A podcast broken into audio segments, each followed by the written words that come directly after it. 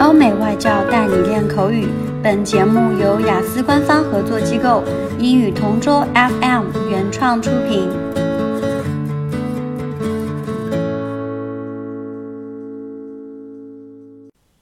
Describe some advice you received about choosing your major or work.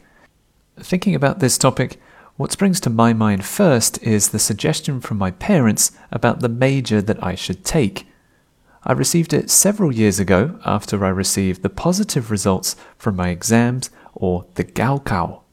As a matter of fact, both my parents are teachers in primary school, so they encouraged me to be the same like them. They advised me to take an education course so I could follow in their footsteps. Since then, I already admire their dedication and passion for their profession. Teaching gives them much happiness, contentment, and satisfaction. Every day, they're always full of optimism and enthusiasm for their craft. These positive things I observed led me to this well reasoned suggestion.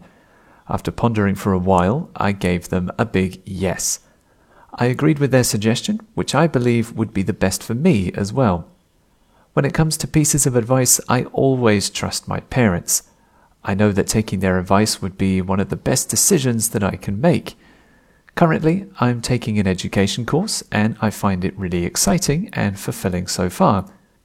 There might be challenges, but still, I won't quit on this major. I'm really grateful to my parents since they gave me life changing advice and helped me to be the best I could be.